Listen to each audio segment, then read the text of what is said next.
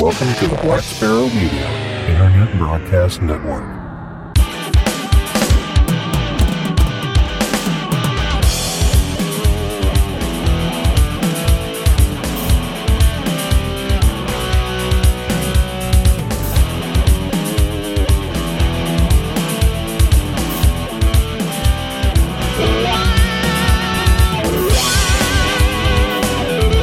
You are listening to Linux in the Ham Shack.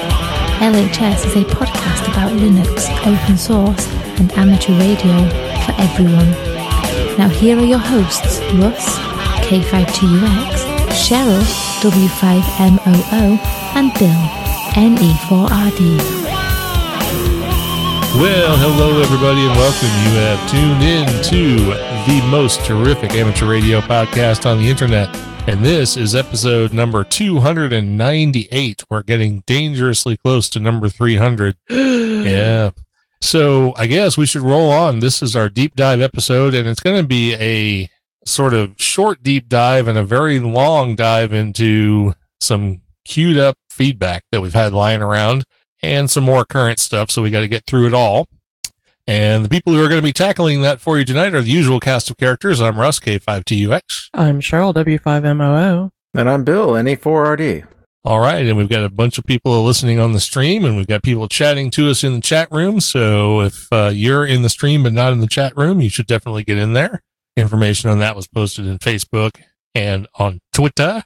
So you should... The Twitterverse. The Twitterverse. We are members of the Twitterverse. Yes, we're part of the noise. And if I remember correctly, if a bunch of people have not unsubscribed recently, we are over 1,000 followers now. Wow. Yeah. And I think I said at some point that if we ever got over 1,000 followers, there would be an associated contest. So I will verify that we're still over 1,000, and if so, there will be an associated contest. Yeah. Absolutely. So we'll let everybody know about that. But anyway, what we're going to talk about tonight is, because Bill can't ever let it go. And honestly, it's because we have a whole lot of feedback to get to, so we need kind of a shorter topic. And we were like unprepared as usual, but this is actually an interesting topic. And it's about the Boy Scouts, of course, but it's amateur radio and the Boy Scouts. JOTA and JOTI, Jamboree on the Air and Jamboree on the Internet. So Bill is going to tell us all about that and tell us how, at the end of this, presumably, we can get involved with getting scouts into amateur radio. That's right. So we're quickly approaching the 62nd Jamboree on the Air and the 23rd Jamboree on the Internet. It is always the third full weekend of October, and this time it happens to be the 18th through the 20th of October. So if you don't have it on your calendars, put it on your calendar right now. That's the whole point of it. So yeah, we're quickly approaching, and I always get lots of questions about Jamboree on the Air, and we try to cover them in a multitude of ways, through email, through chats on Twitter and Facebook pages, and we do a radio Jamboree on the Air, like Radio Scouters Net, every month on the JOTA 365 Echolink node, and I'm going to get you the date because it's like the second or third Thursday. And I didn't have that ready, and I knew I was going to say something about it, and I'll come back to that in a second. So anyway, Jamboree on the Air, it's the world's largest scouting event that happens every year. So unlike a jamboree like we just had, like a World Scout Jamboree, which is huge in itself, 45,000 plus scouts and 9,000 plus staff, that's a lot of people. But they decided years ago, after going to a World Scout Jamboree, that it would be nice to have a jamboree every year because, World Scout Jamborees are only every 4 years. So this is an opportunity that they developed, obviously, 62 years ago, that you could have a jamboree, more of what the World Scout organization likes to call a travel-free jamboree, from your home, from an amateur radio station, from pretty much anywhere in the world, and be able to connect with scouts and amateurs all around the world, using all kinds of technologies, including amateur radio, which is really my, our forte here is amateur radio. And obviously that's what I like to do with the K2BSA is the amateur radio portion. And I'm going to pass on some disturbing news here. I was actually looking at the JOTI.info site, which is like the main WASM site for Jamboree on the Air and Jamboree on the Internet. And they call it the world's largest digital scouting event. And that just scares me because that like totally dismisses the fact that we talk to people in an analog way. So I'm just kind of concerned of the verbiage. And so that tells me that we need to work harder as amateur radio operators and clubs and radio scouters to make sure that Jamboree on the Air happens in our local communities and in our local councils, our local troops, Boy Scouts, Scouts BSA, Cub Scouts. Any scout, if Girl Scouts want to get on the air, they can get on the air. They're not technically part of the World Organization of Scouting Movement, but the more people we get on the air, siblings, families, everybody, it makes the event grow and it grows the participation numbers dramatically. So the Jamboree on the Air portion of it is basically it can be as small or as complex as you want. I'll go over what I've done in the past for a Jamboree on the Air, which is basically taking two rigs out to a park and inviting the entire district out to the park as well to come try out the amateur radio. And we ran HF and Echolink, basically, were the two connections to the amateur radio portion that we did. And we also had IRC going for the Jamboree on the Internet, which is the other portion of the activity. That's the JOTI in the JOTA-JOTI combination. But it can be simple. It can be simple like that. It can be simple as, your guys are going to a fall camperee and you're already going to be there where scouts are. You could take your HT if you can connect to a repeater that's Echolink controlled, or if it's D-Star, or if it's DMR and you can connect to it. Maybe you can't connect to it, but you have a hotspot, bring your hotspot out for the internet and plug your other hotspot in for your DMR or your D-Star rig. And then all of a sudden now you're connected all over the place, even though it's small, limited, but it allows you to create connections that you wouldn't otherwise be able to do. Cause maybe you don't have an HF setup. Maybe you don't have the antennas to deploy. Maybe you don't have all that stuff. It can be big. It can be simple. It could be like a field day. You throw 1,000 stations out there. We're running 12 alpha on Jamboree on the Air. But no, it doesn't have to be. And a lot of questions we get nowadays is, especially at this point in time where we're only, 2 months away, basically, or a little under 2 months away from the activity, is can I plan it now? Can I even start planning it now if I haven't done anything? And the answer is always yes.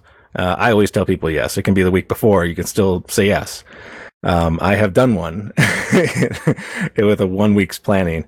It can be done. Obviously, the best way to do a station plan is to plan it for next year, the weekend of the activity. It's like you look at how your weekend did, you do your cleanup, your after action report on how you did, and then you start making plans for next year. You get it on the calendar.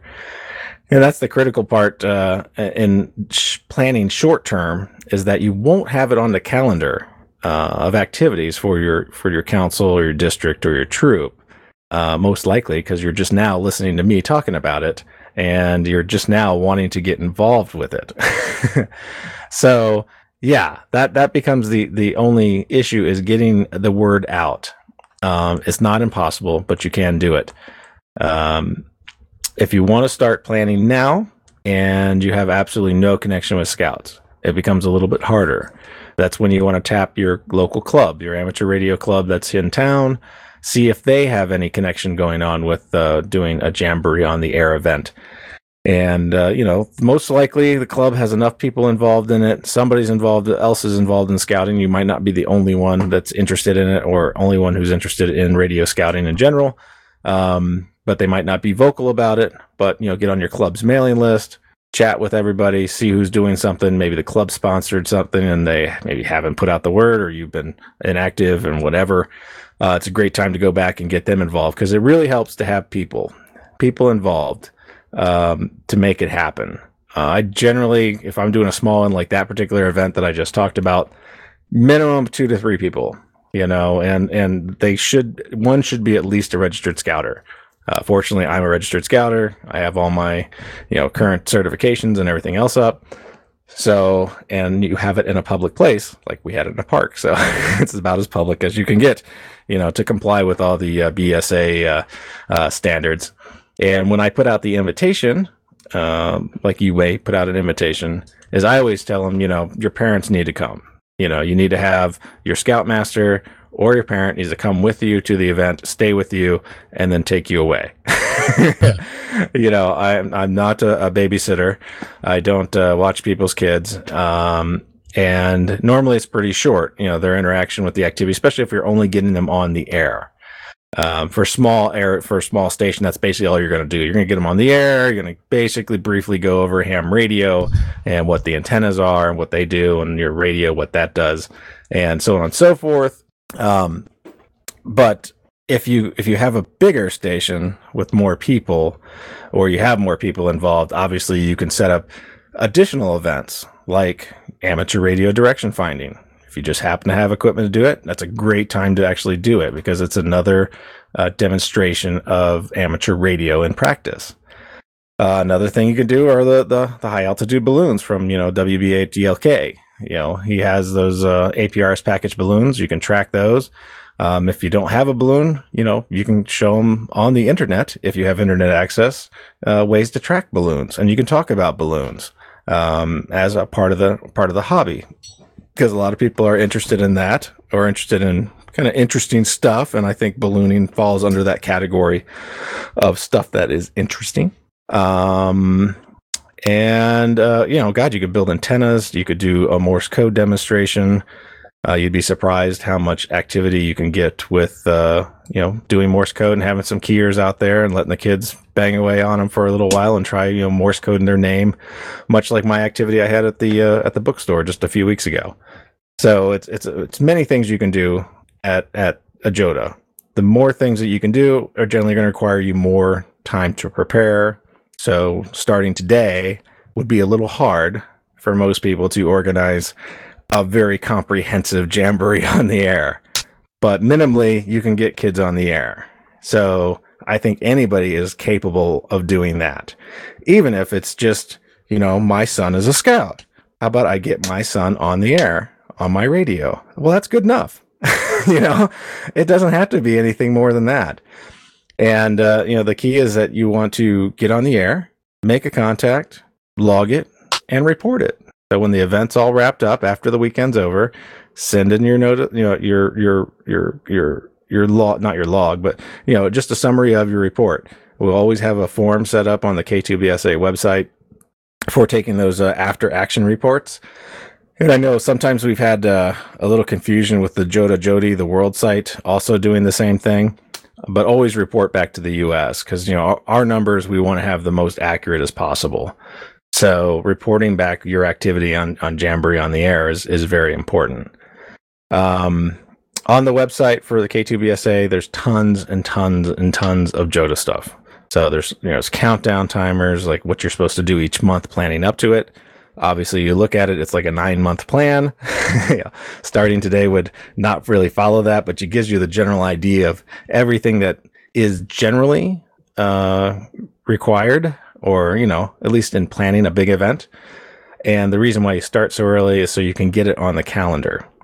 So maybe you're thinking about it like, oh, yeah, it's too short a time right now, you know, 2 months out to even get started in it. And that's fine. But what you can do is think about next year. And you can also start making those contacts right now and talk about it, because it is fresh in people's minds. They are talking about JOTA, JOTI. Even if they don't have access to amateur radio people, trust me, your councils are interested in this program. They do know about it, and it won't be totally strange conversation to have with them. But generally, the council and district calendars are planned out, you know, the year before. So you kind of want to get in the calendar now for next year anyway. So it's good to start and have those conversations. Let's talk a little bit about the ICOM loaner station program. Do you have any questions, Russ, as I went through all that, or no? It seems all pretty straightforward. Although I think you were using Jamboree as like the local event. I kind of thought of it as the aggregate event, or maybe that was just the way you were talking. Maybe that's just the way I was talking. Okay. Yeah, we'll just go with that. Yeah, we'll just go with that because you said like, well, you can just have a scout and have him keep in your range. I said a Camporee. So well, like, no. Later on, you said like, and that would be like a Jamboree, just having a local like thing set up. That would be. I think what you meant to say was that would be part of the Jamboree, not. Yes, possibly. Yeah. Sorry. Again, I'm just trying to get through all this. I'm just making sure I understood the nomenclature. I don't understand all this Boy Scouty stuff. Yeah. The Camporee, Jamboree, and then doing the event. Obviously. Jamboree on the air. I'm going to say Jamboree because that's basically what it is. It's the travel-free Jamboree. Yeah. Anyway, so we don't talk about it but I actually was a Cub Scout. I made it all the way to Weeblos. So there you go. Wow. I did. I didn't go like past that. I didn't get into Boy Scouts. But did you get your Arrow of Light? Wow. This was 40 years ago. Yeah, it was a long time ago. They still had it back then, so. Yeah, I'm not sure. I honestly don't know. I had a lot of badges, and I had, you had belt buckle things, right? Or belt clips. Is that what they had back then, or was it still badges? It was badges. We had or patches. Patches, yeah. We had patches. And I remember having a lot of, like, because you had, like, the wolf, the bear, and the something. Yeah, those are the ranks: the wolf, the bear, and the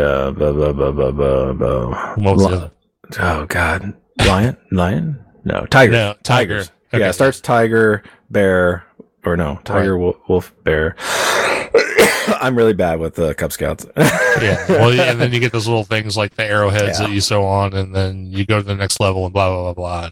Yeah, then absolutely. When you become Weeblo, you get like the plaid kerchief and all that, and the Boy Scout uniform. Yeah, you switch over because you're going to be a Boy Scout because Weeblo stands for We Be Loyal Scouts. But I never got there. So. Okay. So anyway, let's get back to the JOTA thing and the ICOM Loaner Station program. ICOM is a fabulous sponsor of the Boy Scouts. Scouts BSA. I keep saying Boy Scouts, but it is Scouts BSA now, and they've set aside 10 full stations that include an IC703, a power supply, a desk mic, and a hand mic, and a antenna, broadband antenna. And we all know what broadband antennas mean. They're marginal antennas, but they do work. It's out of the box. They have everything you need to basically put a station on the air on HF using a really cool, modern rig. The IC7 7300, it's great. It's got the little waterfall and the SDR. Kids like it because it looks cool. You press the buttons and everything else like that. But they have that program that's managed by the K2BSA.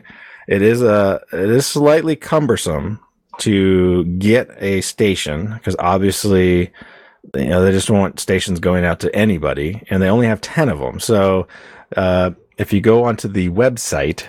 They actually have an application that you have to go through, and it involves you not only involving yourself, but you have to involve the council level of the scouting program, the scout executive, because they take on the financial liability of the equipment and make sure that it's properly stored.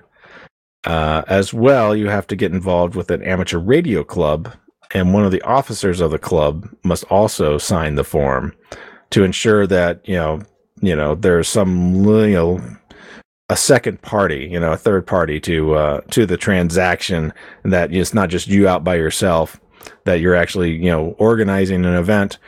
And these radios can be used year round. So it's not only for Jamboree on the air, but they are used on Jamboree on the air. Obviously we get them, loaned out, quite rapidly. If you go through the steps, you can get the cool radio. It comes in a big Pelican case. ICOM actually directly ships it to you, and they send you a return mailer with it as well, so it can be shipped back, no cost to the council or yourself or the club. It's just you have to go through the paperwork. The paperwork gets you through everything, and it's a great program. It's a free radio to show the kids, and you know, if you don't happen to have an HF radio or you need an extra one for a scouting event like this, you know, it can do for a council camporee, you know, district camporee, camping trip, whatever you want to use it for. They're available. 10 stations are available throughout the year. They rotate in and out of sites. So, you know, you use it for a week, you take it for a week. You need it for a week at summer camp, take it for a week at summer camp. You know, light the summer camp, turn it up, you know, have people use it, and, you know, mail it back. It works great. And, it's, you know, if you follow the proper channels, it's rather easy to acquire one and then also get it sent back. So yeah, shout out to ICOM for making that program, you know, very functional and allowing the K2BSA to help, you know, manage the actual, you're basically renting, or not renting, but, you know, allocation of those units throughout the year.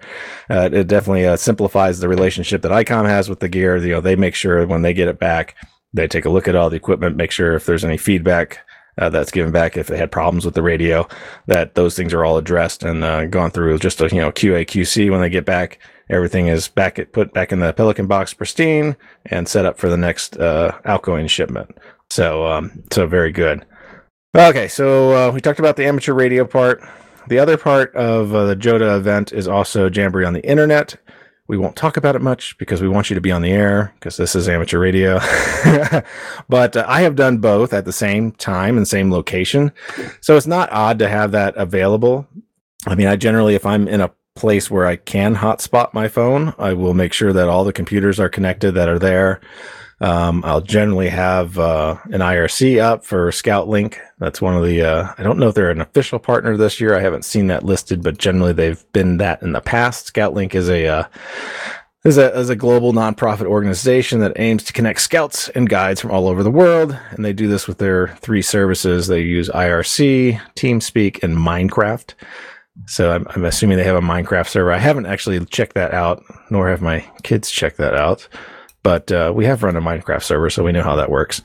And also they have Skype. They use Skype a lot. I know when we do registrations on for the event, we always have to put a Skype ID, or don't have to, but that's one of the options to put in there.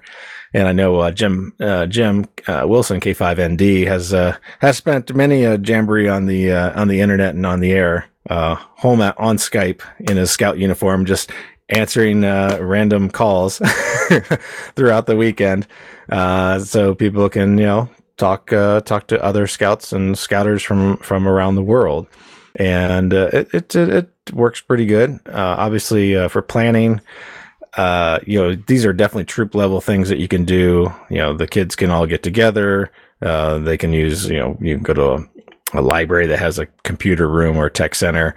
If you may even be able to access, you know, schools back in session, you may be able to partner with a school to maybe get into their, you know, computer lab, or it might be a good time to visit a community college or a college computer lab on the weekend and, be able to use their computers to do it, or you can, you know, use your own. Like I said, when I did it, you know, I just had a couple laptops, and you do want to pay attention to any kids, you know, going online and stuff like that. There are a whole set of rules and, you know, suggestions on how to do that and how to monitor it.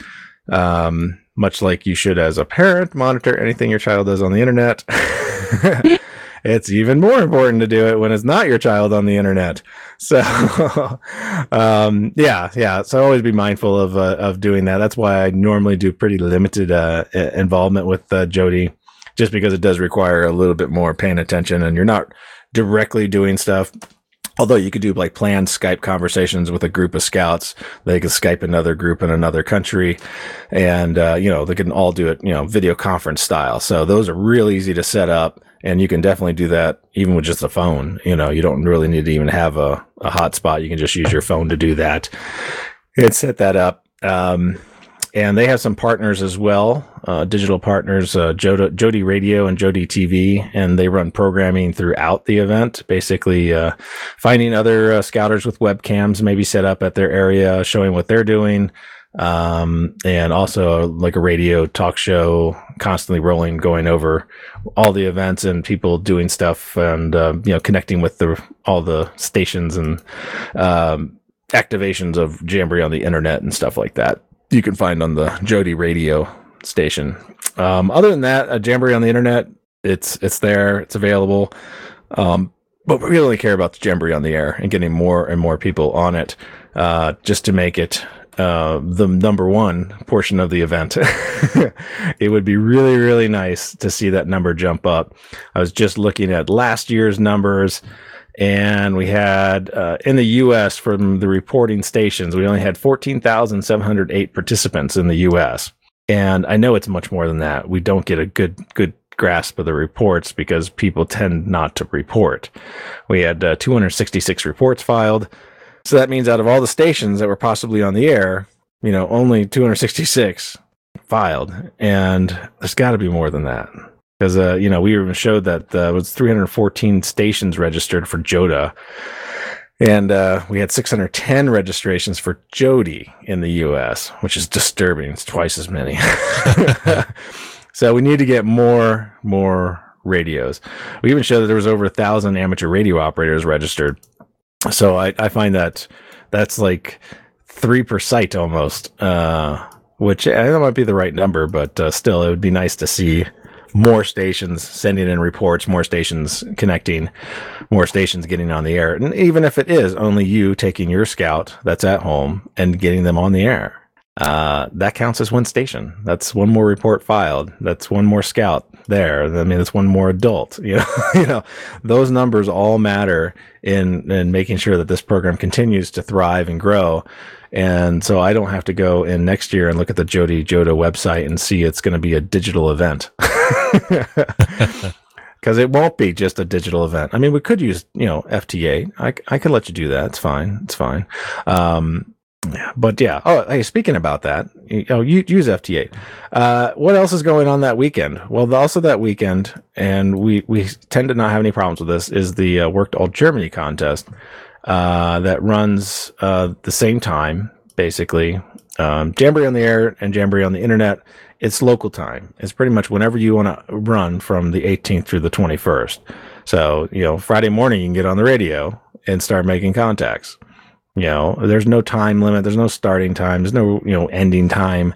It's not a contest. It's just more of getting on the air and contacting other people. And they invented on our radios just a magnificent thing. We have recommended frequencies. They call them scouter frequencies.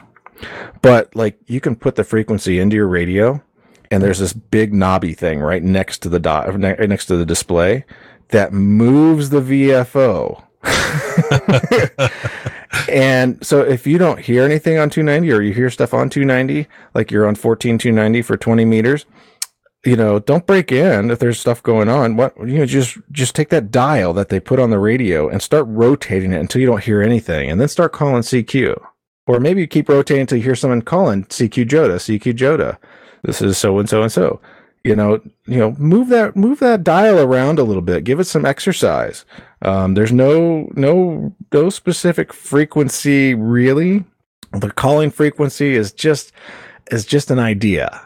It's just a suggestion. It basically puts you in the general class portion of the band, which most people have access to, on all the bands. So, but don't be afraid to tune that dial. Not everybody is going to be on one frequency because that just doesn't work. These are, you know, simplex devices. You can't talk and hear at the same time. So it's very important that we learn to rotate that dial and get away from, you know, people that are already having a conversation. Go start a new conversation 3 kc away. You know, they won't hear you. You know, so rotate that dial up, rotate that dial down, stay away from nets. Another fun thing to do, there are some QSO parties going on that weekend. I've even had scouts work QSO parties.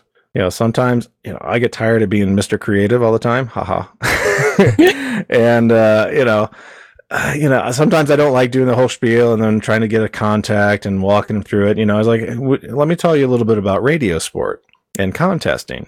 And so we'll scroll the dial down, and lo and behold, we'll have somebody calling, you know, CQ test, and then they'll give their call sign, and you'll kind of hear the exchange, and you can kind of allow the scouts to hear the momentum of what radio sport is. And you can kind of talk about radio sport. And a lot of times I've done it in the past. I've had the map of the QSO parties, and I'd have them work like 3 or 4 stations, and we would chart which counties we collected in those QSO parties. So it can be fun to kind of get involved with that. Don't get frustrated if the band is crowded, because hey, it opens up and like everybody's on there doing QSO party stuff. It's fine. Work the QSO party. You know, it doesn't matter. It shows people amateur radio, and it's fun. You know, I've had the kids come back and, you know, they want to work 20 of them. You know, they want to become a contester all of a sudden. So yeah, use your dial, and don't be afraid of working contest stations. Last resort, if that's what you have to do, or, you know, switch over to the work bands. You know, we have these fancy work bands that are available to us. 17 meters is pretty good during the day, and generally you can have some good contacts on that. So take a look at that. And, you know, hey, DMR, you know, Russ is into DMR now, right? Well, a little bit. I'm getting there. He's getting there. I'm near the top of the learning curve. Yeah. So, you know, a lot of people are involved in DMR and D-Star and Echolink. You know, all those technologies work great, especially when you have, you know, want to bring a limited footprint of stuff and you just want to get on the air. You know, there's talk groups. Check out the K2BSA website. There's talk groups already listed. They're specific for finding scout-specific people. There's Echolink groups. There's reflectors, all that jargon. So tons of stuff up there. You can find ways to contact people in a multitude of ways with amateur radio. And don't be afraid to use the dial. And I think that's really all I have specifically about Jamboree on the Air and Jamboree on the Internet. Just participate. And even if you're not with scouts, you know, get on the air if that weekend and maybe try to work a scout. Maybe you've been involved in scouting like Russ has as a Cub Scout, and he can talk to a scout and tell him about his time when he was a Cub Scout and what he remembers. which would be very little. Which would be very little, but Nia knows a lot about amateur radio and can definitely answer questions and talk about that. And a lot of these conversations are really limited.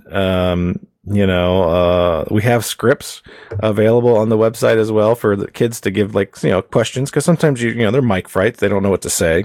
This is why I love contests, because all I have to say is 5'9" Montana and the call sign. So, you know, that's all I like saying on the radio, you know? So, yeah, cause everybody's 5'9" in a contest. We all know that. But yeah, so, you know, it gives them some questions like, you know, what's your favorite color, or, you know, silly stuff like that.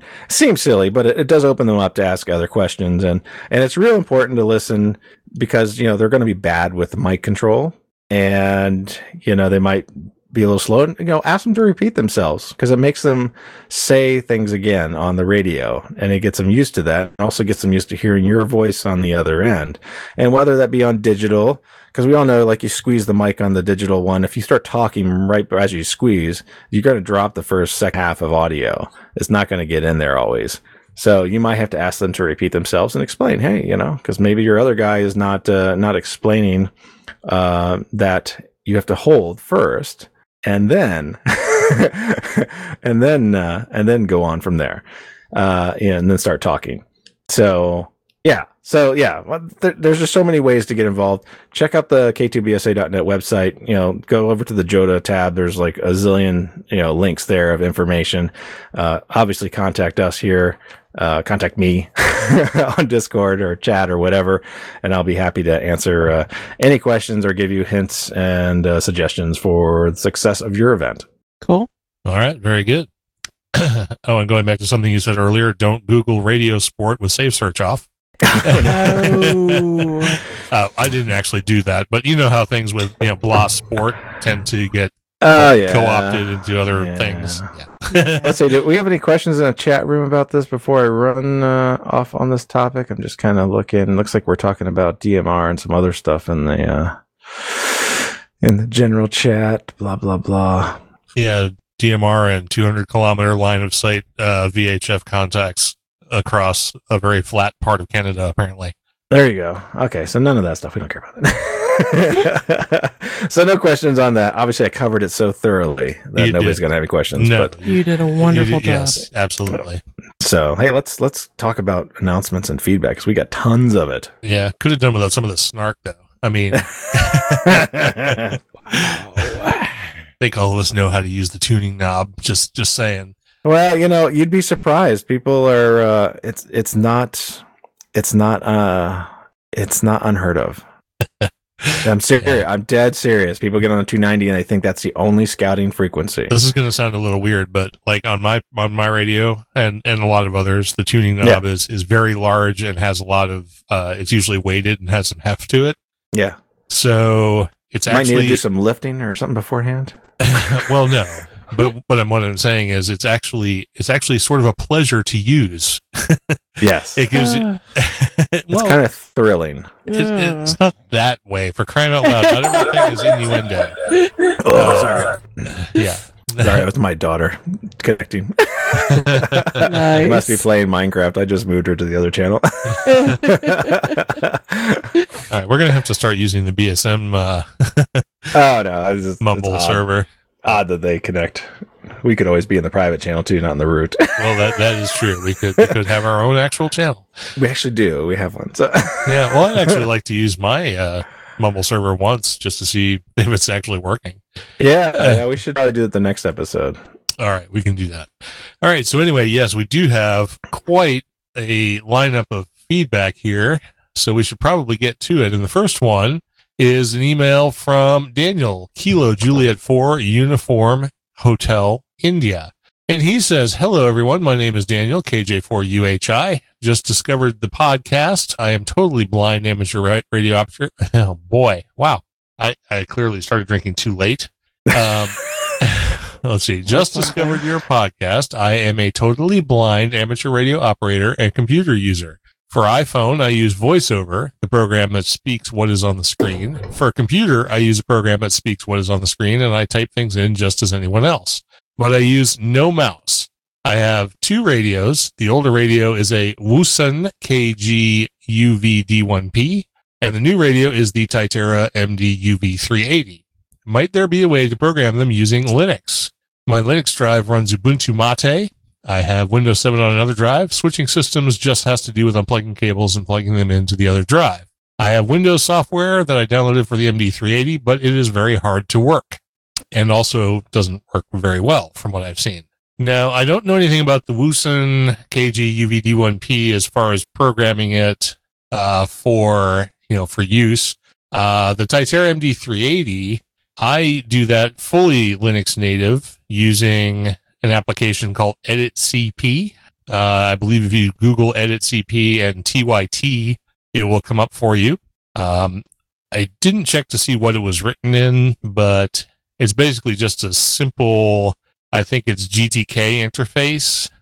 You download it into a directory. You make a quick change to your UDEV rules so it can access your radio, and then you run it, and it's a simple code plug editor. It gives you a couple of buttons where you can navigate, set up your contacts, channels, zones, scan lists, et cetera, et cetera, et cetera. And then it writes it to the radio and away you go. And I believe it is functional on the MD380, 390, and the UV380 as well. So that should definitely work for you. If anyone in the chat room has a way to edit the code plug for a Wouxun UVD1P Linux native, speak now, because I do not have any information on that. I guess we should have a quick Google search just to see if there is such a thing. Let's see. Linux UVD1P? What is that? Something like that. Yeah, UVD1P. Yeah, UVD1P. I was now seeing what you're talking about. Yeah, let's see. Obviously, they have Windows versions. Let's see. There's information here about Chirp. Let's see, does Chirp work with it? I don't know. Does Chirp work with DMR? I don't know. I don't know either. I thought you were the DMR expert now. I said I was at the top of the learning curve. I didn't say I knew everything yet. Let's see.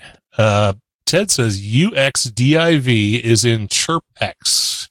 So okay. So there's a couple of acronyms I'm not familiar with. ChirpX. Anybody here using ChirpX? ChirpX is a rocket launching facility. I don't think that's what. He's.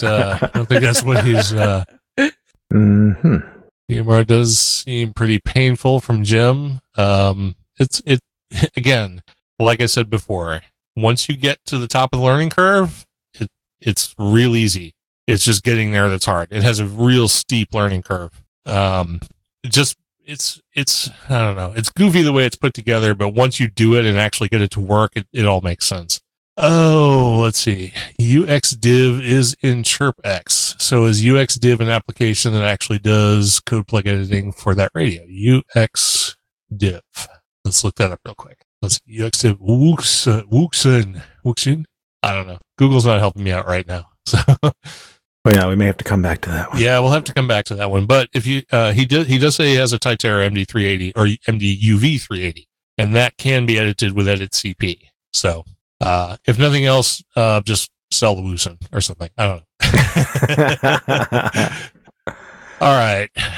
Since Bill wants to kind of like put the kibosh on any deep discussion of this next topic, I'm going to let him do this one. Oh, you're going to make me read it. Okay. Yeah. So here's an email from Steve, KD0IJP. He says, guys, I'm an AMSAT member, but I am still pretty new in that arena and haven't dug very deeply into the organizational aspects of AMSAT. Yesterday, I received my ballot for electing 4 new members to the board of directors. I don't have much personal knowledge about any of the names. However, quite by accident, I ran into this YouTube video today and learned that there seems to be some problems in the AMSAT leadership that a number of people are trying to address. So that video, what was the person's name that did the video? I have already forgotten, and I saw it just an hour ago. His name is Brent or something. He's blah, blah, blah, blah, blah. I'm just looking at it right now. Yeah. Okay, whatever. So, yeah, there's a lot of drama there. There's also a statement by, of course, Bruce Perens, K6BP, that addresses the same issue. And we link that on the website as well. And from there, you can find links to statements from several people that are trying to change the direction of the AMSAT leadership by running for seats on the board of directors. One of these is Michelle Thompson, W5MOO, who I believe has been on your show. And yes, she has. She's with the Open Research Institute. Also with Bruce Perens. Yep. I don't know a lot about the controversy, and I haven't read anything yet from the other side, but I generally like what these people have to say, and I'm going to try to myself and take the election more seriously than I probably would have if I hadn't learned about this. I don't know if this is a topic you would like to address on your show or not, but I thought I'd like to share that with you. And like I said, it's I'm not a member of the AMSAT. And I don't think you are either, Russ. Cheryl's not. Nope. We have members that do listen to the show, and no one has spoken up specifically about this. And I don't think we're really the right venue to talk about this particular controversy. Although, I mean, a lot of the people that, you know, that are involved in this, we've talked to. We've talked to Michelle Thompson. We've talked to Bruce Perens. You know, we're all amateurs. I see several of the people I follow on Twitter on this list.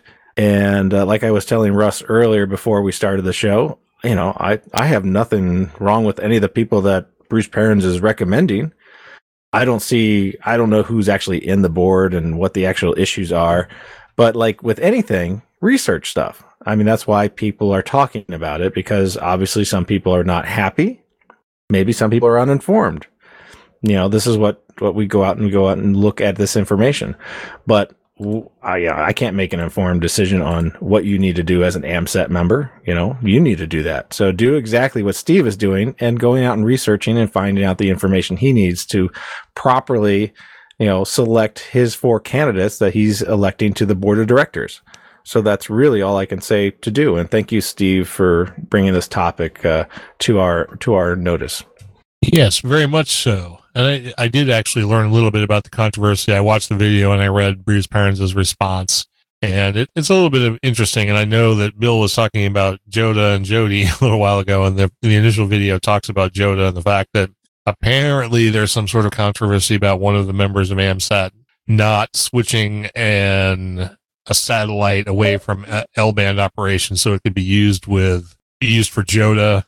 But then they switched it off of L-band on another occasion for a small activation, like an IOTA activation or something. So, well, when you hold the keys to the kingdom, right? You know, right? Yeah. So with great power comes great responsibility, and if you don't appreciate the duties that these people who are responsible are doing, then you should make a choice to elect them out of office. But again, you know, I don't know. Your mileage may vary. All right, very good. I hear lots of thunder rolling in, so maybe we should get a move on here. Oh no! Yeah, we, you know, our power tends to be a little flaky, a little unstable. So, and my podcast rig does not have any UPS, so we should probably move on. Yeah, four more. Let's go. All right, we got four more. So the first one, Cheryl, hit it.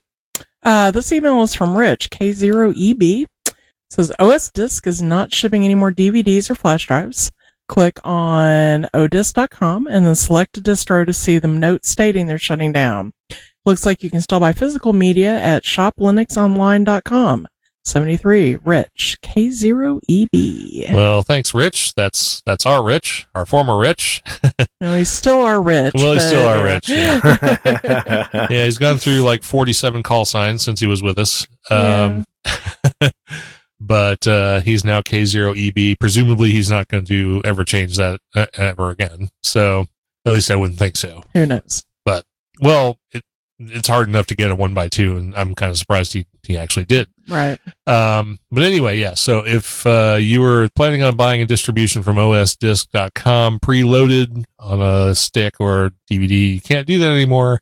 Just go to the new link and do that, or just, of course, download it yourself and burn it onto the media of your choice. And then it doesn't cost you anything except the cost of whatever that media was. All right. So let's see. I guess I'll go ahead and read the next one. This one is from Ed, Delta Delta 5 Lima Papa of the ICQ podcast.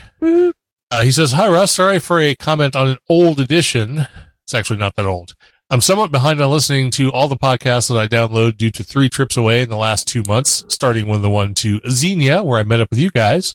In any case, when you commented that DMR is quite a learning curve in edition number 293, man, did I agree with you. I went through that whole learning curve getting to the aha moment about 8 months ago. I documented what I found as I went through, and if you aren't yet all-knowing in DMR, which I am not, you might want to take a look at what I have put up on my website, dd5lp.com.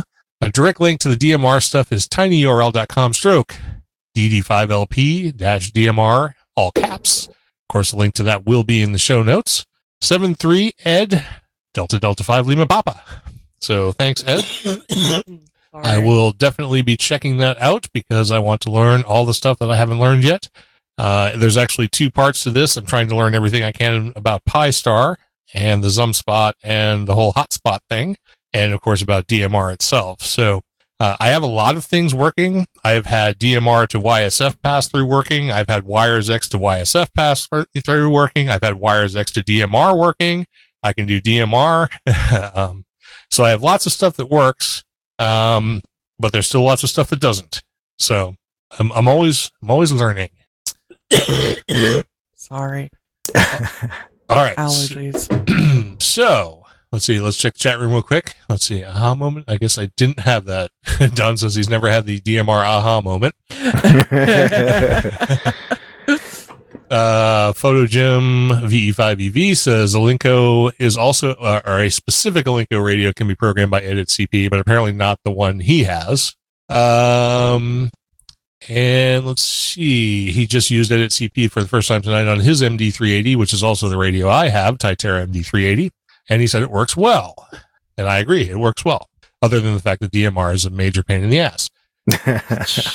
All right, so we got 2 more to get through. So, Cheryl, you can do this one? No, let Bill do it. Why is Bill doing this one? Because I just voted for Bill to do it. All right, fine. Then you can do the last one. There you go. So this email is from Jeff, KA1DBE, and he says, Russ, just finished listening to your deep dive on TSAT Life Member. What? I think that's supposed to be AMSAT. I'm an AMSAT area coordinator, ambassador, board alternative, and LF. Okay, whatever. I use TLF for just about all contests. Some features you didn't touch on is it can be networked for multiple stations. If you move the log CFG and the rules file to a folder in your user account, TLF will look there before going to stroke user or stroke user local. It also has a YC YSIG feature. What you see is what you get feature to create a multiplier list on the fly. You may have addressed this in the following episodes, but I haven't gotten that far down the list yet. Ferry73, and thanks for a great podcast. Jeff, KA1DB, by the way. A nice GUI contest logger is JL, Java logger, but I do not think it's being updated anymore. So that was from Jeff. We have talked about JL in the past, and I looked at it again today. I did not look to see when the last time it was updated. It's still functional.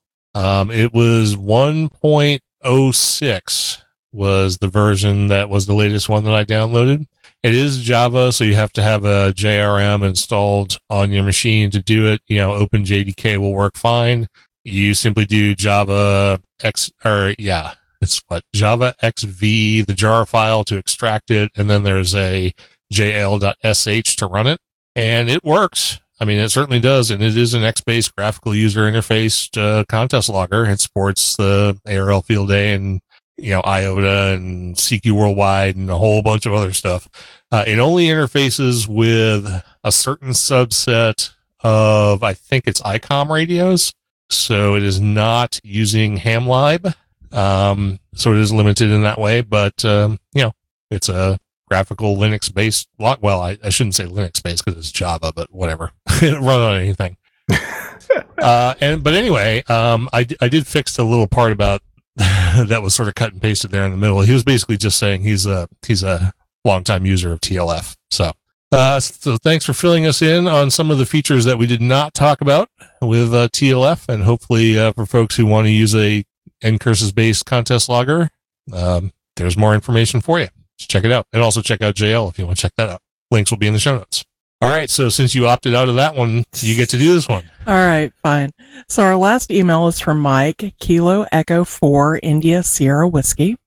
I gave up Microsoft when 8.0 came out. I began using Ubuntu 12 and progressed to 14.04, then 16.04, and now 18.04. I like it. I don't have a Microsoft computer here for years. Bought a Yaesu FT3000 and read about updating firmware, all Windows instructions. Want to do digital modes with FLDigi. My older radio FT950 hooked up just fine. Instructions on the FT3000 says to get a USB cord and not hook it to a computer until then a bunch of Microsoft updates first. Contacted Yaesu technical support, basically got a note back, Microsoft only, will pass your note on to management. I'm an older guy, can mess with the terminal somewhat, but not a Linux guru. Picked up one of your business cards at Hamvention in Greene County, Ohio. Do you know anyone using Ubuntu and FT3000 for digital modes would be could advise on how they got it to work? Mike, KE4ISW. All right. Well, very good, Mike. Thanks for the email. And we have some insight into the FT3000 on Linux with FLDigi and so on. And Bill is going to enlighten us. Yeah, you're in trouble. No. So it actually works exactly the same as the SCU-17, and I know that probably doesn't help you unless you've actually had one of those devices. But basically, the USB on your rig provides controls, two USB ports. One is for cat control, the other one is for actual keying the rig. So that'll be your PTT control. So there's two USB devices that come up here. This is when you're going to use dmessage to basically look at the enumeration of your devices so you can see exactly which ones are popping up. They will have very similar names. There are some threads, which I will share on the FTDX3000's user group over on Groups.io that you can definitely check out there. But yeah, you get two USB devices for cat control, one PTT control, and then you'll get that USB audio codec, which will be your audio devices. So all that should work in Linux. I mean, I've gotten the SCU-17 to work in Linux. It's not a perfect situation. It does occasionally have some flakiness, especially with getting the keying to work properly. But check out the Groups.io for FTDX3000.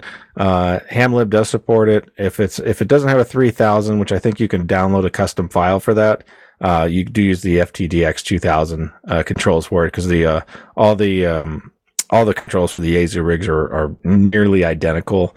There's only some customizations that need to be made for picking off certain things to read back beyond just, the standard power and stuff like that. So yeah, it is possible. It should work. Upgrading to 1804 is just going to get you newer and newer. Obviously, the newer rigs do require, get the latest version of HamLib if you can. So attach some of those PPAs that we've talked about in the past and get your latest version of HamLib there. And you should be all set. Like I say, it will take a little bit of playing around getting those two USB devices figured out that come up as serial. But you can experiment with that. Now, if it's always connected, you probably won't have a problem.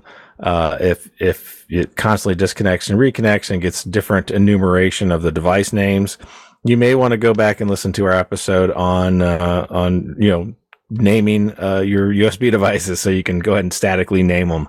And that's what I did on my SCU-17, and that's sort of what kind of prompted me to make that a topic of the show. So you can go back and find that episode. I forget exactly which one it is.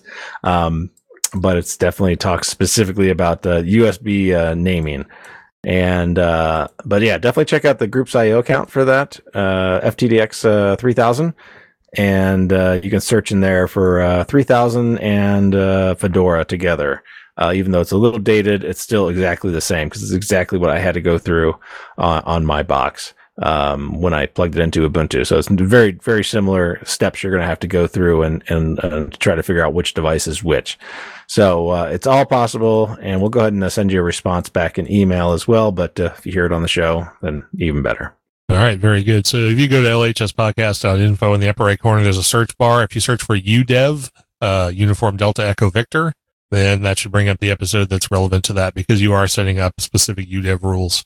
So that should bring you that. And if we do respond, and Bill, I'm going to assume, is taking responsibility for responding to you in email, and he will include a link to the proper episode.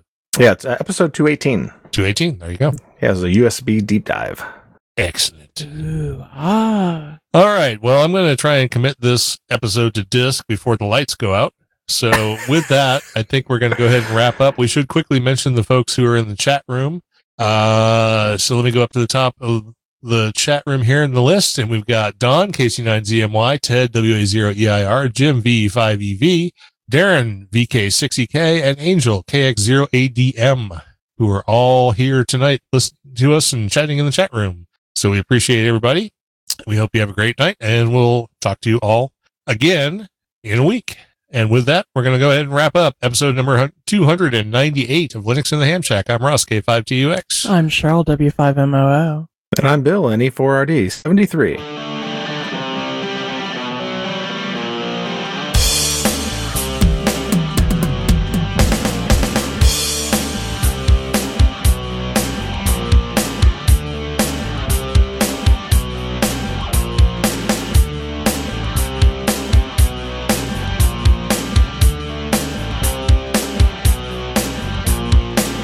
Thank you for listening to this episode of Linux in the Ham Shack. LHS is a community-sponsored podcast. The live show is recorded every Monday night at 8 p.m. Central Time, plus or minus QRL. Connect to the live stream at url.bcts.info/LHS live. Our website is located at lhspodcast.info. You can support the podcast by visiting the LHS Patreon page at patreon.com/LHS podcast, or by using the contribute link on the homepage. Get in touch via social media. We have a presence on Discord, Facebook, IRC, Twitter, and YouTube. Our IRC channel is #LHS podcast on the Freenode network, and the Discord invite link is url.bcts.info/Discord. You can also drop us an email at info@lhspodcast.info, or leave us a voicemail at 1-909-LHS-SHOW. That's 1-909-547-7469. Visit the online LHS merchandise store at shop.lhspodcast.info for fun and fashionable show-themed merchandise. become an ambassador and represent LHS at a local Linux convention or hamfest. Email ambassadors@lhspodcast.info for more information or visit the homepage for details. Until next time, remember to always heed your hedonism.